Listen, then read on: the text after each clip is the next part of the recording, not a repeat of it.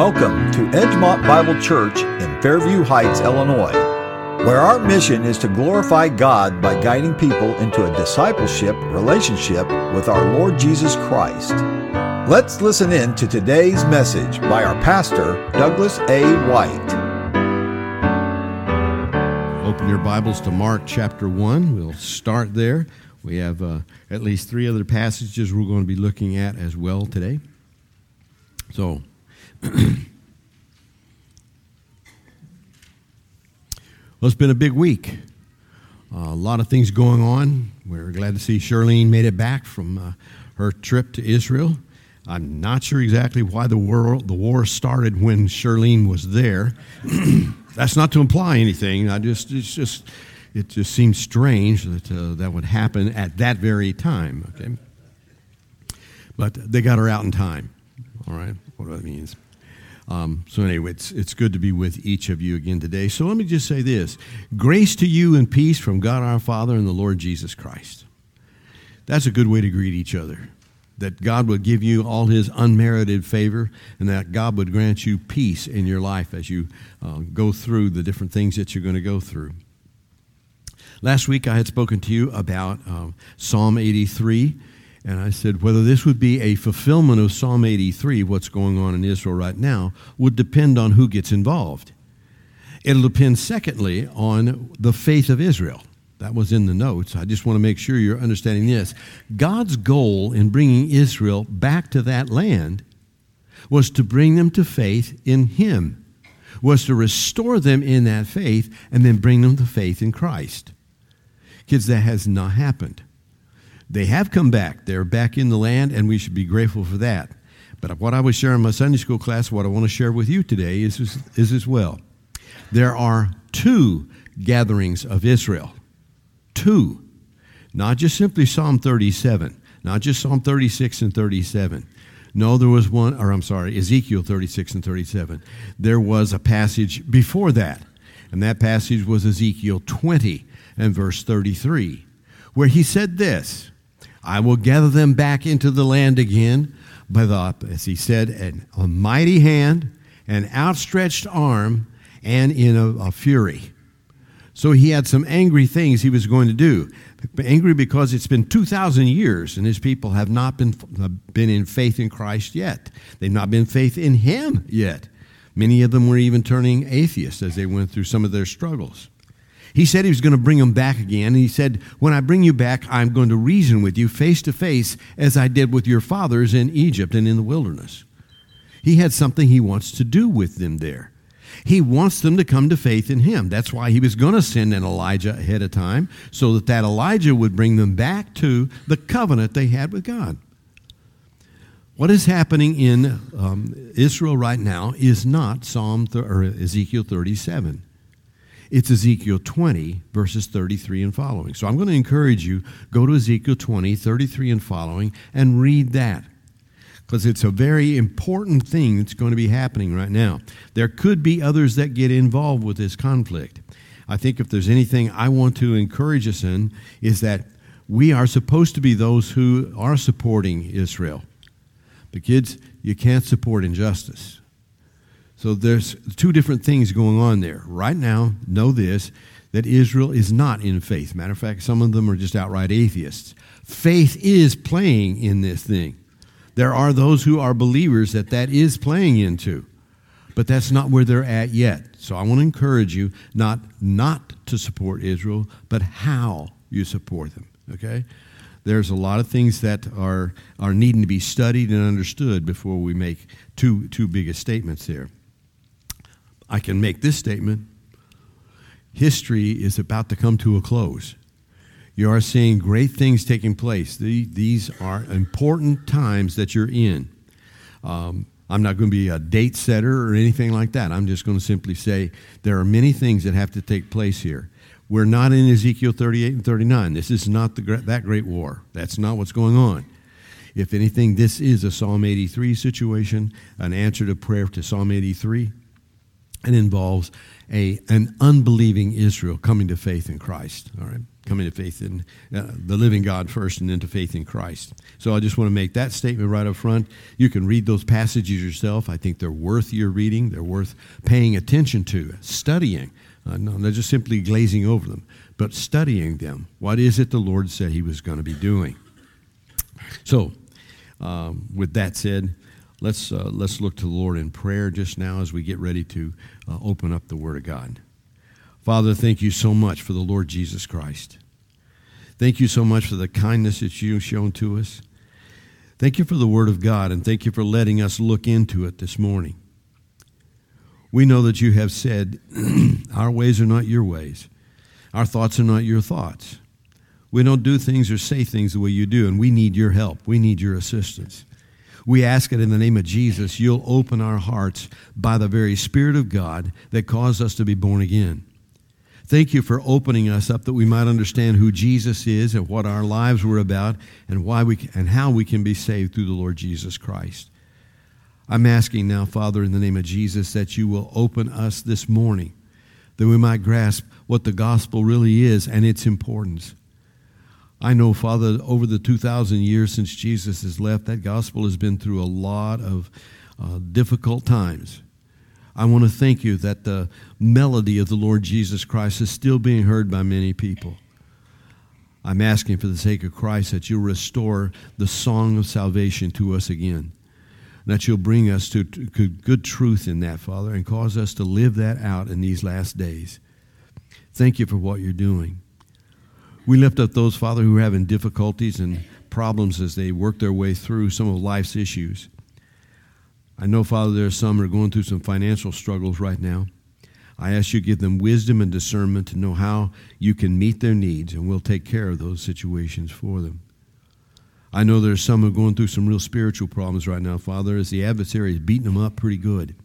I know the adversary has lied to them about who they are, about what Jesus has actually done for them. So I'm asking in the name of Jesus that you'll open their hearts that they might see the truth of what being saved by grace really is.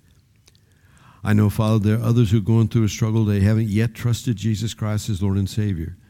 They've played with it, they've thought about it, and they've been running from it because of some situation that was before them from someone or someone in a church someplace or some relative or whatever else. Father, help them to bypass that and get to the reality of who Jesus is. Help them to see the Lord Jesus Christ. Others, Father, going through relational difficulties. I know they are. And I'm asking, Father, in the name of Jesus, that you will open their hearts to forgiveness, to getting rid of bitterness, to open themselves to receive one another.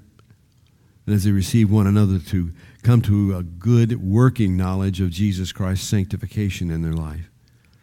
Conform us to the image of your Son. And Father, we know right now that you have planned everything that's happening in our lives that would conform us to the image of Christ.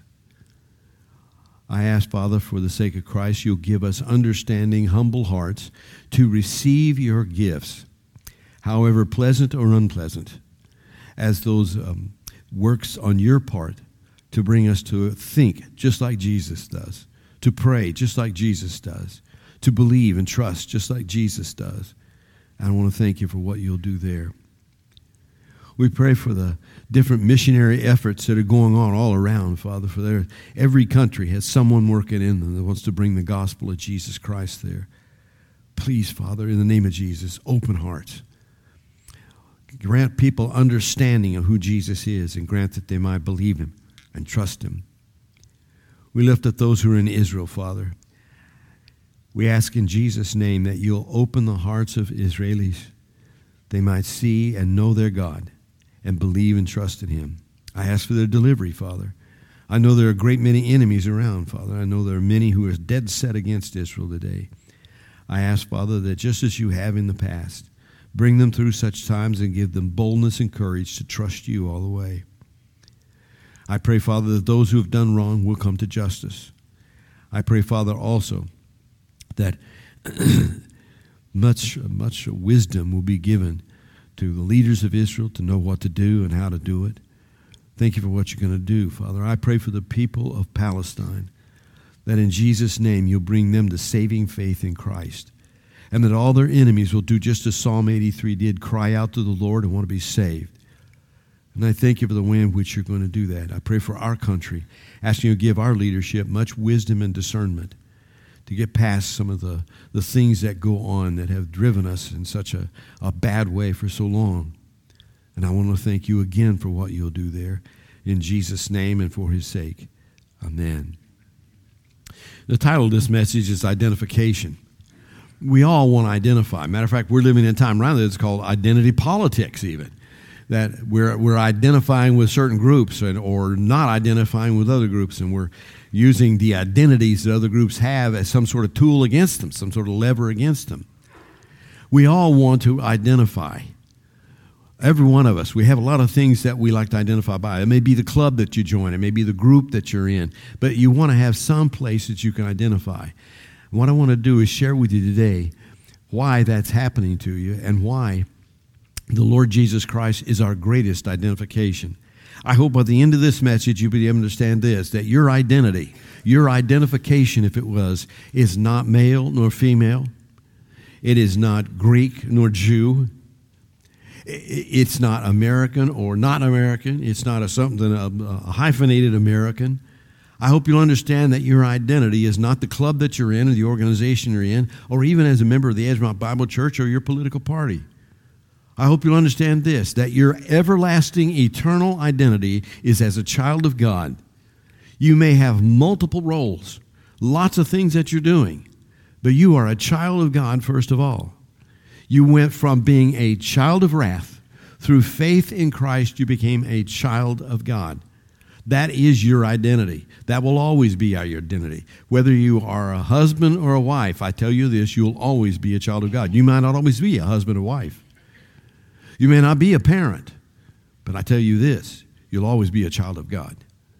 And I hope that by the time we end this, you'll understand why that identification is so very important and why Jesus is leading the charge on that identification. All right? So let's take a look at this. Let's take a look at the baptism of Jesus in Mark chapter 1. We read this It came to pass in those days that Jesus came from Nazareth of Galilee and was baptized by John in the Jordan. Stop. Why was Jesus baptized? Let's understand John's ministry first of all. Because John's the one doing the baptizing here. And John's going to have a little difficulty when Jesus comes to be baptized by him. So let's talk about did John understand his ministry? Here's where we go. Here's what he knew. According to his father's prophecy about him, that the, his father gave, being full of the Holy Spirit, and that John, being full of the Holy Spirit, even from the womb, this was what he was supposed to do to introduce to the world the Messiah. That's the first thing he's supposed to do. Introduce Messiah to Israel. Israel had a lot of ideas about messiahs. They thought there were going to be two messiahs. And here, John is supposed to be the one who introduces the world to Messiah. Further, it was to prepare, the people to receive that Messiah by preparing the way before him. He was supposed to preach and let them know get your hearts right the kingdom of God is right before you. Messiah is here. He is coming right away. So get your hearts right. Prepare for him. Repent. And that's got, that's got a lot to do, as we'll see in just a minute, that's got a lot to do with the way we look at things. And that's why repentance is an ongoing thing for us repentance is found in, in, in uh, Romans chapter 12 when it says, Don't be conformed to the image of this world, but be transformed by the renewing of your mind. That's a continuous repentance. That's a repentance gift that's given to us where we're encountering new things from the Word of God all the time and we're changing the way we think about things because I've encountered the Word of God. That's why, brothers and sisters, it's so important to stay in the Word of God all the time. He was telling them to get their hearts ready to receive him when he came by, with, with uh, giving them prepping faith. He was telling them that Messiah is coming, the kingdom's coming, and now get your hearts ready for that. If you've got anything between you and the Lord on this, repent of it, change your mind. He was, number three, to call the people to repent of their view of the Messiah and of their relationship to God through the covenant broken by sin. Now, if you'd like to, write out beside in your outline right there, right up beside sin, would you write unbelief? Unbelief. Put it in parentheses if you like. because that's what sin is. Oh, oh yes, yes, I understand that sin is uh, stealing from your neighbor. I, I get it. But why do you steal from your neighbor?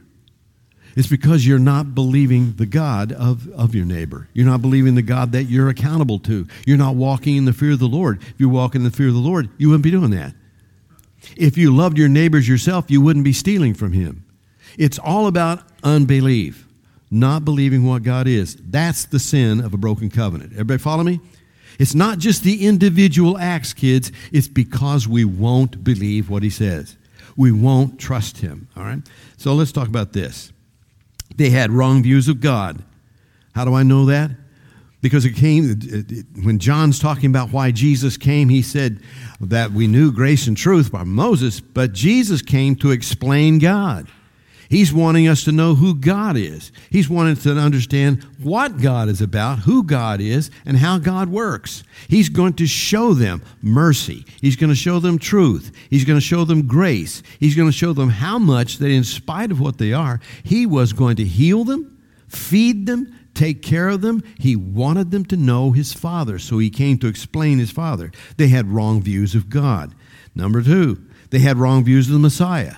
They, they could see that there is one Messiah that's going to take away their sin, but there's another Messiah who's going to be delivering them from the, the Roman powers. He's going to be the, the son of David. He's going to come in and deliver people. They were one person, not two. So he's wanting them to get over this thought of two Messiahs. So they're going to have to repent of the view Messiah. Secondly, they're going to have to, or thirdly, they're going to have to repent of what life is. They were with the life, they were just disgusted with the life they're having to live with the Romans. They always felt like they should be freer. They always felt like that the Romans were oppressive to them. And if they just got rid of the Romans, they'd have a good life. They couldn't deal with what the problem really was, as Jesus said to them. It's not what's outside of you that defiles you, kids, it's what's inside of you. It's your heart that's the problem. That's what's been the problem now that was the problem back here at Mount Sinai when you told me you would do everything I said. And he said at that time, Oh, if you only had that kind of heart. But you don't. You won't do what you said you would do. It's our heart that's the problem, guys, and that's what needed to change. So he's going to talk a lot about the heart, about what goes on with people. He, the whole Sermon on the Mount is about your motive, about your heart, about what you think. Right? He's also going to share with them about justification. What is it that justifies a man? Is it keeping the law that justifies a man? Is it doing good deeds that justifies a man? Is that what it is? He's going to share with them that's not what it is. That it's about trusting God. It's about actually trusting the Christ. So there's a lot to repent of. Everybody see where we're coming from? There's a lot of things to repent of here. It wasn't just their individual acts, they were doing individual acts because of unbelief. Because they didn't trust God, because they didn't believe what God had to say about them, what God had to say about Himself, what God had to say about what life is, about what God had to say about justification. They weren't believing Him. John's going to call them to repent. Number four, did John understand his ministry and the ramifications of it? What was John expecting? Now, here's what I know. Some of you are Sunday school teachers. Some of you are um, Awana workers. Some of you work in trail life. Some of you are school teachers, homeschool teachers. Some of you, do, you're all kinds of things. Do you ever wonder if what you're doing has any value at all? Does that ever come across when you're saying, I don't know if this is, do I even understand what I'm doing? Is, is it just one more Wednesday night where I'm going to listen to these little guys recite scripture to me again when I know that they may not even understand it at all? I explain it to them one week. I think that they got it. I went over it with them several times. And when I come back the next week, I ask them, and they just look at me and say, What verse? I don't know what you're talking about. Do you ever think that John might have had that same difficulty? L- listen, all kinds of people are coming to John, and he's excited about the fact that there are people turning. Yet, That does not grab a hold of him. He's wondering is, is this, which one of these is Messiah? I was told by God that Messiah would show up here one day, and when Messiah shows up, I'll recognize him, I'll know him. But he'd baptized thousands of people already. He and his disciples had baptized lots of people, and not once had they seen him. Where is he? Eh, am I doing this in vain? Does this mean anything? Is it going to happen? Well, look, let's, I want you to look at some of the things and the reasons I think that's what he did. What was John expecting? What was he looking for with that Messiah? What was he expecting was going to take place? When Messiah shows up, is he going to drive out the Romans then? Is that that's what it's going to be? Or somehow he's going to wave a magic uh, Moses rod and, and all the people are going to be saved? How was he going to do it? What was he expecting? Jesus said that John was the Elijah of the people if the people had only believed him. And for those who want that, that's Matthew 11 14. Jesus said that John is Elijah if you believe him. If you receive what he had to say, he is the forerunner. The kingdom is right here, right now. If you had believed what John had to say, then you would believe me. If you believe me, the kingdom is right now. But you didn't receive him, and you're not receiving me. Therefore, even though John was the Elijah, when the, when the Pharisees came in Matthew chapter 3, uh, let me see the, the no, I'm sorry, uh, yeah, Matthew 3, when the Pharisees came to him and said, Hey, are you the uh, prophet? No. Well, are you the Christ? No, definitely not that. Well, then, are you Elijah? No. Well, then, who are you? I'm the voice of one crying in the wilderness. Yet Jesus says he is Elijah. But John doesn't know he is the Elijah. Let me go on further with you. He tried to prevent Jesus from coming to him in Matthew chapter 3, again, uh, 13 and, and following.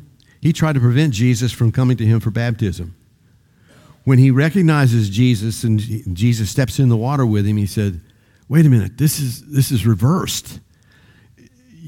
You need to be baptizing me, not me baptizing you. And Jesus said, Do this. This is what righteousness is. Do this. Why? Kids, Jesus has come to identify with us. If he wasn't baptized, then he isn't one of us.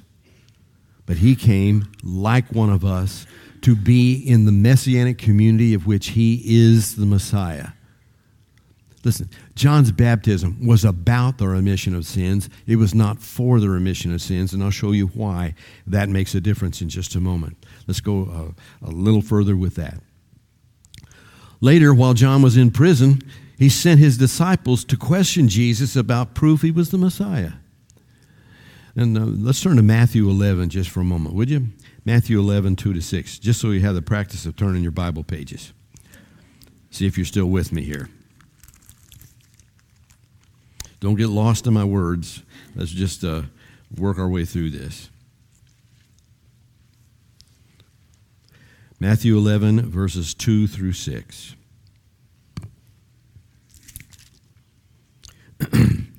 And when John had heard in prison about the works of Christ, he sent two of his disciples and said to him, Are you the coming one, or do we look for another? I want you to stop just for a minute.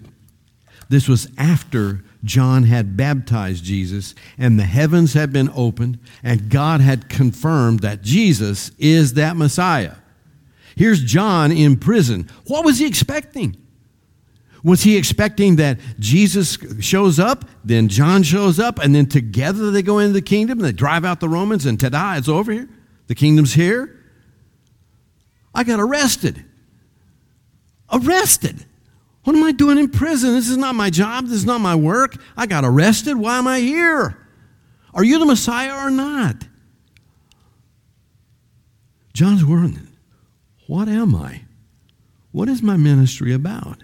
So he's going to send two of his disciples. Since he obviously can't go himself, he sends two of his disciples. And Jesus answered and said to them, Go and tell John the things which you hear and see. The blind see, and the lame walk, the lepers are cleansed, and the deaf hear. The dead are raised up, and the poor have the gospel preached to them. And blessed is he who is not offended because of me. As they departed, Jesus began to say to the multitudes concerning John. Now, we'll, we'll, we'll work with that in just a minute. John, you heard the heavenly voice. But now I'm past the heavenly voice. And these are the things that are being done. Who else does these things? Who else can cause the blind to see? Who else can cause the deaf to hear? Who else can raise the dead? John, you're okay. It may be, John, and Jesus didn't even say this, it may be that you're going to lose your head over this whole thing. But I want you to know you had a purpose, you fulfilled your mission. Well done. Everybody follow it? So just listen very carefully. If you're wondering about whether your ministry is really worth it or not, stop. It's not yours to judge. Just be faithful. Do what you're supposed to do. Finish your mission. And on that day, when your mission, or when you're unable to do your mission anymore, then you don't have to ask this question Did I do enough? Is this really what it was all about? Or was I deluded? Was I caught up in something that was an emotional thing? Or in fact, is Jesus really the Christ? John, Jesus is really the Christ. And what you did was your mission. All right?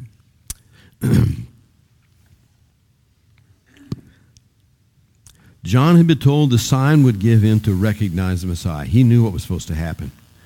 He knew that in, um, uh, let's see, well, we're in the book of Matthew. Let's just go to Matthew 3 because it's, it's, it's in three Gospels. So let's just go to Matthew 3 while we're here.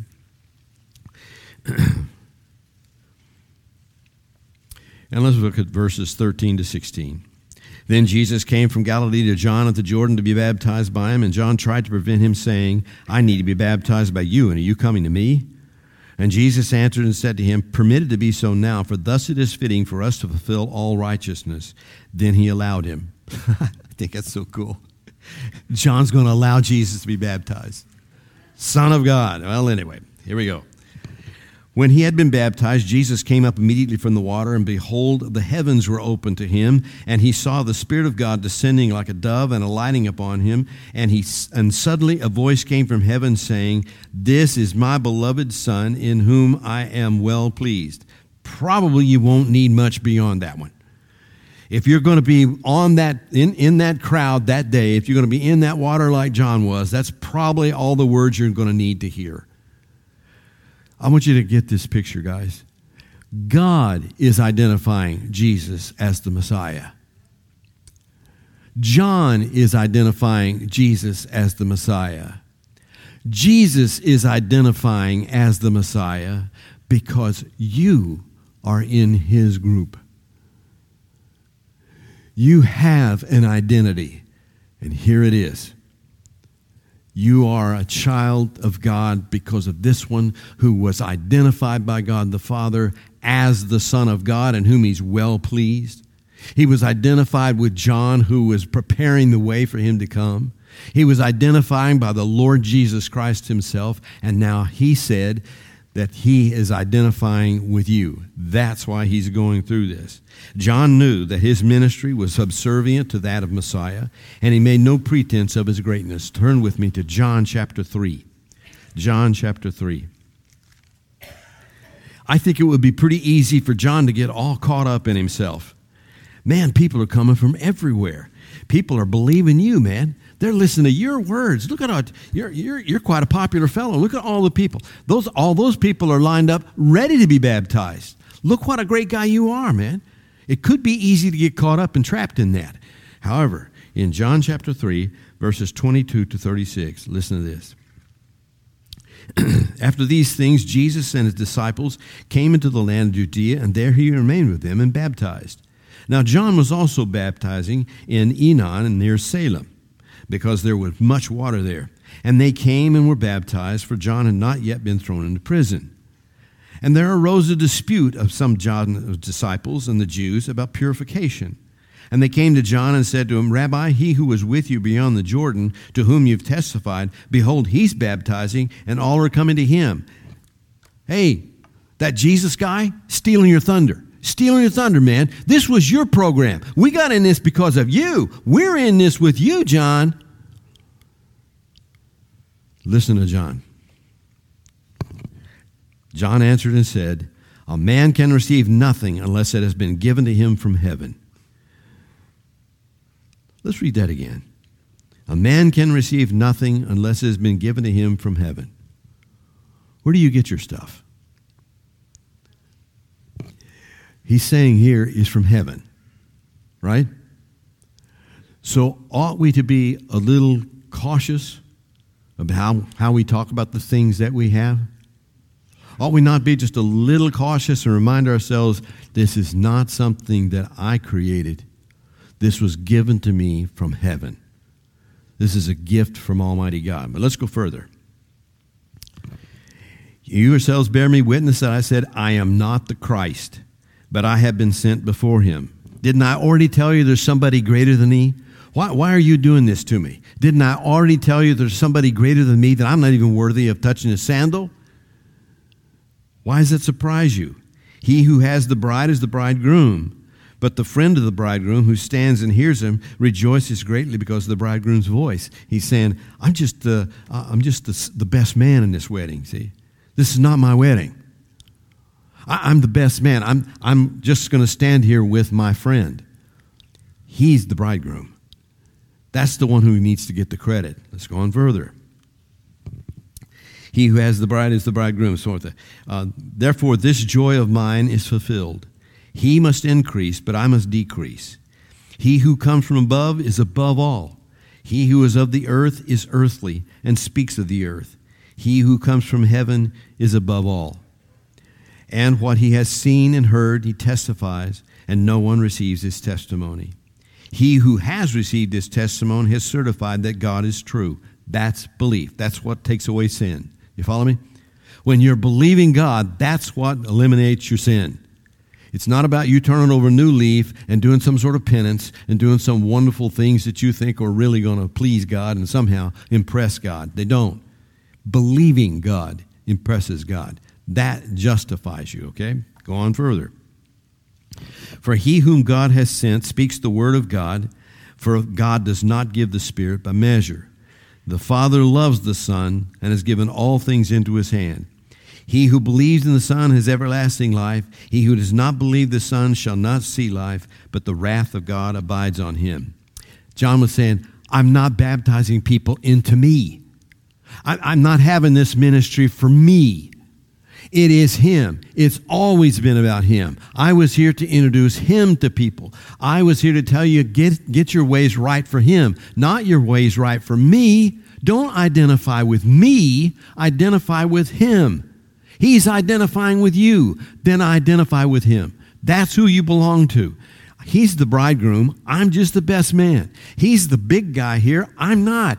He has to increase and I must decrease. And I'm okay with that. That's good. There's nothing wrong with that. I don't need the limelight. I don't need the glory. What I need is that Messiah. What you need is that Messiah, and He's identifying with all of us. They go a step further with it. He said, John's baptism was a baptism into the Messiah and a separation from the old ways of living the law. Look, we read that John was baptizing for the remission of sins. Gotcha. But John was baptizing for the kingdom of God. He's saying the kingdom of God is at hand. His baptism was baptizing people into the messianic hope. That's what they were looking for. Later on in, in uh, the, uh, the book of Acts, there are going to be some disciples found in Ephesus. And those disciples had been baptized in the baptism of John, waiting for the Messiah. Paul gets there and he starts talking to them and he recognizes they're believers, but as, as he talks to them, he recognizes wait a minute, have you heard of Jesus? Who's Jesus? Then, then, if you don't know who Jesus is, what are you believing in? Well, the baptism of John. John was saying the Messiah is coming. Paul is saying the Messiah has come. And those guys then said, Great, well, who is this guy? Paul tells them who Jesus is, and now they are become believers in the Lord Jesus Christ. You follow? Because John was baptizing people into a body of believers who are waiting for Messiah. That's what it's all about. Can I say that when we baptize people here, that's what we're doing also. It's not about the remission of sins. That was taken care of by the Lord Jesus Christ through faith in Christ. When we are baptizing people, we are baptizing them into the messianic group. You saying, by baptism, I've looked everything else over. I don't want anything else. I don't want to follow anything else. Jesus is that Messiah. I am following him, and I'm going to live my life around Jesus being the Messiah. I am committed to Jesus being the Messiah. That's why I've never been able to understand what it is that people are saying, I don't want to be baptized. You don't have to be baptized to be saved. What kind of foolish talk is that? What, whoever said you have to be baptized to be saved? Here's the deal, kids. Are you going to identify publicly with Jesus who will publicly identify with you or not? It's as simple as that. This is not some complex thing. If you're saying, I don't want to be publicly baptized because I don't want to be identified with the Lord Jesus Christ, then think very carefully what you're saying. Your life rests on that. John's baptism was into that messianic body. And I want you to do this. Here's the analogy Jesus is coming to take up where Israel failed. Jesus is God's son, Israel, that did not do what he wanted done. Everybody follow me? Just like Adam was the representative for all of us, and all of us are in Adam, so all of Israel was within Israel. And Israel failed to keep the covenant, failed to do all kinds of things. In order for God to justify Israel, He's giving her a substitute, his son, the Lord Jesus Christ. And if that son will live out that baptism, if that son will live out that faith, then, that, then he can afford to justify all of Israel because of that one person. Follow this. When Moses brought the people of Israel out of the Red Sea, or out of Egypt, and he brought them to the Red Sea, and they couldn't go any further. It says they were all baptized into Christ, baptized into Moses, and they all crossed the Red Sea that blocked off their exit to go back to Egypt. John's baptism was to say exactly the same thing. With that baptism, you are crossing the Red Sea. You're not going back to any other way. You instead are looking for Messiah. Jesus passed where they did not. In the wilderness, they're going to be tested and tempted where he was not. Let me go further and see if we can show you what I'm talking about here. Jesus' baptism is not for the remission of his sins, for he had none to remit. But instead, it is his identification with the company of those who believed in him as Messiah, even though they had not seen him yet. They were believing someone they hadn't seen yet. John was telling them he's coming, and they're believing that. They're trusting that. And he, uh, uh, compare that with Hebrews 2 9 through 18. Here, he's telling why Jesus had to take on flesh. And he took on flesh in order to identify those of us who live in flesh. He's become just like one of us. He is identifying, kids. What, what I'm saying is simply this He is identifying with every part of your humanity. Every part of you, every part of the temptations you're going to go through, every part of the rejection you're going to go through, every part of the problems you're going to go through, every part of the potential bitterness you could have, every part of the injustice that's going to be done to you, He's identifying with you in all of that. He is taking on every sin that you have. He's taking on every bad motive that you have. He's taking on every ill thought that you had. He's taking them all on and he's identifying with you. And in his baptism, he's identifying with you. In his incarnation, he's identifying with you. He has identified fully with us. And he calls on us to identify fully with him. Jesus is identifying with disobedient Israel in order to live before God the obedient life they should have lived. This makes Jesus the living human substitute for both Adam and the Adam race, which was after his kind, and Israel, his beloved wife, who had so betrayed him. So he's going to be living a, an obedient life that Adam didn't live. He's, that's going to be for all of us. He's going to live an obedient life for the life that Israel did not live. He's living it in our place. He is our substitute. That's why it's not simply on the cross that He died for us, it is on His very life.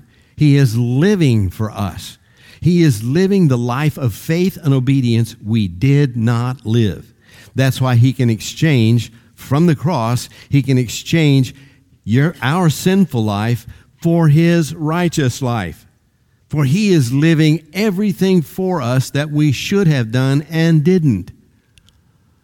So that in his resurrection, when we are raised with him, we are a new creation, completely new people. We're not what we were prior to that. All right? Take another step with you in this. Letter D. God is imputing the disobedience and sin of these two parties to righteous, obedient, faithful Jesus. Jesus is willingly receiving it.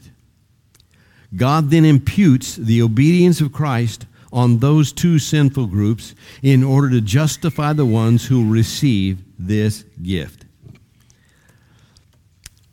Imputation. That's taking one thing from someone and imputing it to someone else. It's taking, uh, uh, if, if, uh, you're, you're in deep debt and here is someone who's extremely rich, and he takes his own funds and puts them into your account.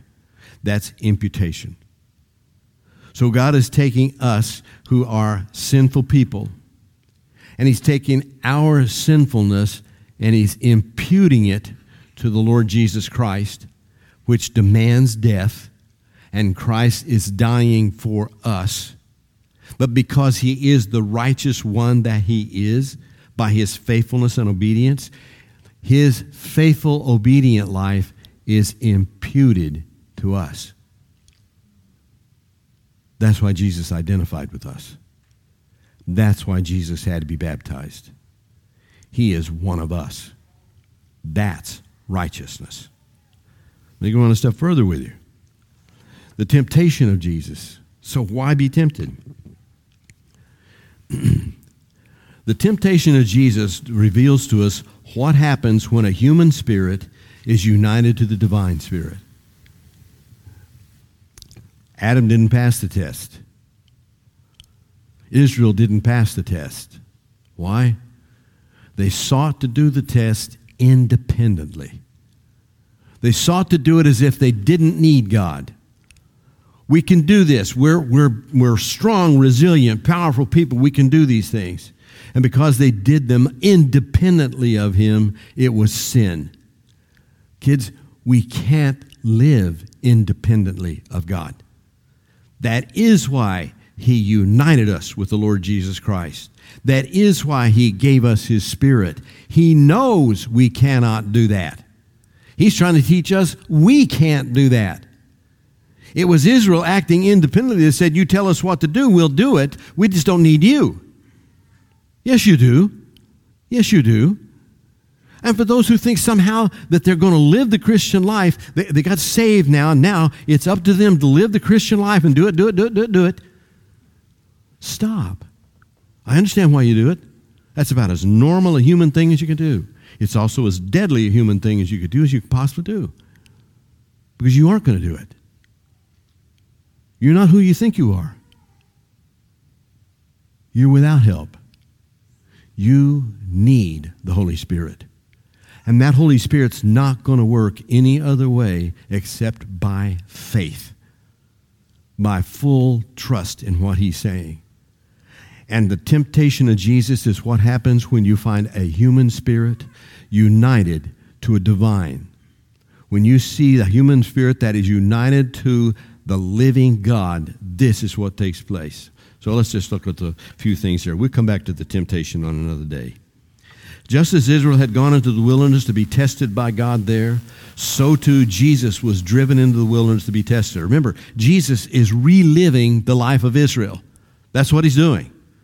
He's reliving the life that Israel failed at. Jesus is reliving it to succeed at it. Watch how he does it. He's taking the place of disobedient Israel to pass the test on their behalf. Just as Israel had failed at Mount Sinai, they had failed in the wilderness, they complained and griped. The adversary chooses to, to work with Jesus this way. What's one of the first things that Israel complained about in the wilderness? What are we going to eat? What are we going to drink? Where is it? Got to have something. So, what does Jesus to do? So, if the adversary is going to hit any place, what's he going to do? How long you not been eating, kid? If you're who you say you are, some stones. You can take stones, they'd be bread. Man shall not live by bread alone. Wait a minute, that's not what Israel said. We can't live if we don't have bread. They're going to act independently. You give us what we want, or we're not going to serve you. Why should we believe you? You don't give us the food we want. That is not what Jesus said. Everybody follow me?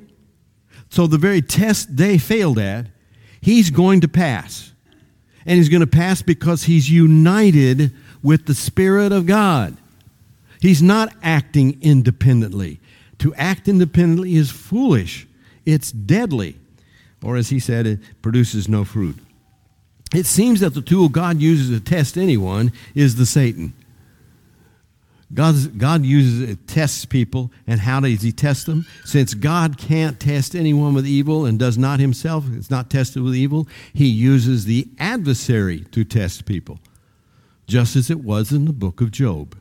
Fair enough? So, like Israel in the wilderness, the wilderness is a bleak supplier of provisions for life. Israel complained, Jesus did not. He's passing the test of faith for us. Satan tempts him to use his power, authority, and position to gain for himself dominion without suffering, care for his person apart from God, and to test his Father's care for him. Jesus is demonstrating what faith means to us. So when the adversary is testing him, he tests him saying, If you're who you say you are, then here's what. Uh, look at these kingdoms. See all these kingdoms? He shows them all the kingdoms of the earth. I know that your goal is to be the supreme leader of them all. I'm willing to let you have them right now. I know in order for you to have them, you're going to have to take them from me. And I know for you to have them, you're going to have to die. That's the only way it's going to be. I'm offering you a life without that kind of suffering. All you got to do is submit to me worship me. And he said, You shall only worship the living God. He passed what Israel couldn't. In the end, when he's going to show him, look, he'll take care of you. He's got it written in the book that if you dash your foot against a stone, you can't even stub your toe. He'll take care of your toe stub. Go ahead, jump off. I know that before you hit the ground, the angels will catch you. And you do too. You ever been without food for 40 days? I, I do pretty good at 40 minutes. Okay? 40 days, no. But I do know this. For just a few days, I get pretty hungry. And that makes my head a little crazy. When I'm without water, I get a little crazy. I get dehydrated, I don't make good decisions. Here is a human spirit that is as low as it can get, that's united with the Spirit of God. And when he's tested over does God really care for you or not? Because that human spirit is united with that divine spirit, he will pass the test. You say, well, how does that benefit me? I'm glad you asked. Here's how it benefits you it is his faith you are living by, not yours. When God is transferring Christ's life to you, it is not just simply Christ's love, it is not just simply Christ's joy, it is Christ's faith that he's giving to you. Listen. I am crucified with Christ. Nevertheless, I live. Yet not I, but Christ who lives in me. And the life that I now live in the flesh, I live by the faith of the Son of God who loved me and gave himself for me. Everybody follow me? It's not your faith. He can't count on your faith. That would be independent. He gave you instead the very faith of Christ and calls on you to activate it, energize it every day of your life. You have everything you need for this life. You are fully equipped.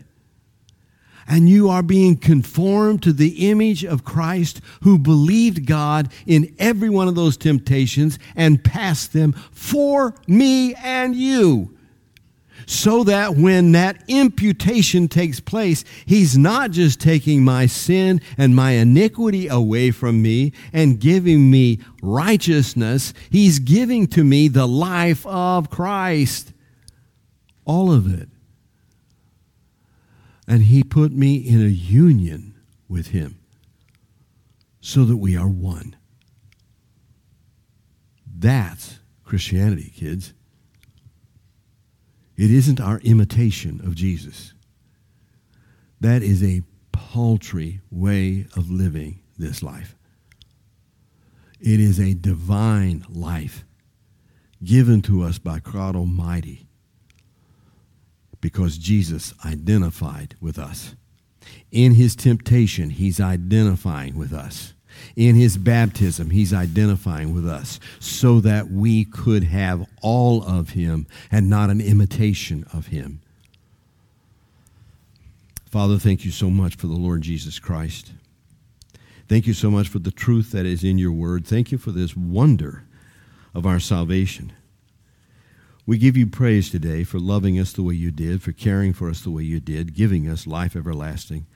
And I'll thank you for it all in Jesus' name. Father, if there's anybody here who doesn't know you yet, please, in the name of Jesus who died for them, please grant their minds might be open, their hearts might be open, they might truly trust Jesus Christ as their Lord and Savior, the one who identified already with them even before they knew who he was.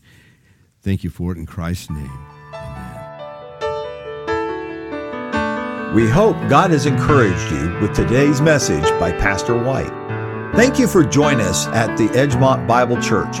We'd love to have you visit us if you're ever in the area.